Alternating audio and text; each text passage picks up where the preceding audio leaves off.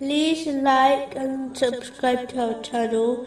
Leave your questions and feedback in the comments section. Enjoy the video. Moving on to chapter 8, verse 14. That is yours, so taste it.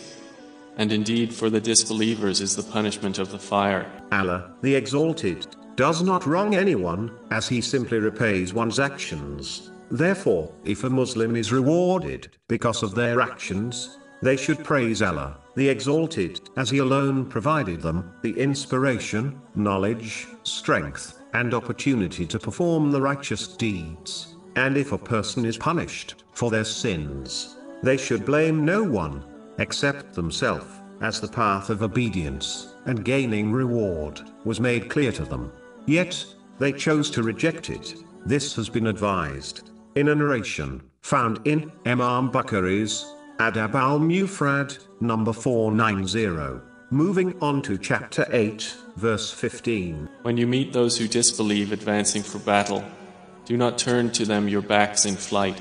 This verse reminds Muslims the importance of remaining steadfast whenever they are attacked by their enemies, namely, the devil, their inner devil, and those who invite them towards the disobedience of Allah the Exalted. A Muslim should not turn their back on the obedience of Allah, the Exalted, whenever they are tempted by these enemies. They should instead remain steadfast on the obedience to Allah, the Exalted. This is achieved by avoiding places, things, and people who invite and tempt them towards sins and the disobedience of Allah, the Exalted. Avoiding the traps of the devil is only achieved through gaining and acting on knowledge. The same way traps on a path are only avoided by possessing knowledge of them. Similarly, Islamic knowledge is required to avoid the traps of the devil. For example, a Muslim might spend much time reciting the Holy Quran, but because of their ignorance, they might destroy their righteous deeds without realizing it, through sins, such as backbiting.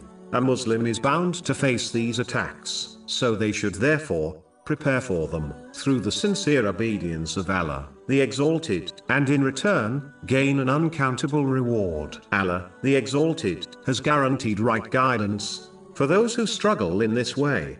For his sake, chapter 29, verse 69. And those who strive for us, we will surely guide them to our ways.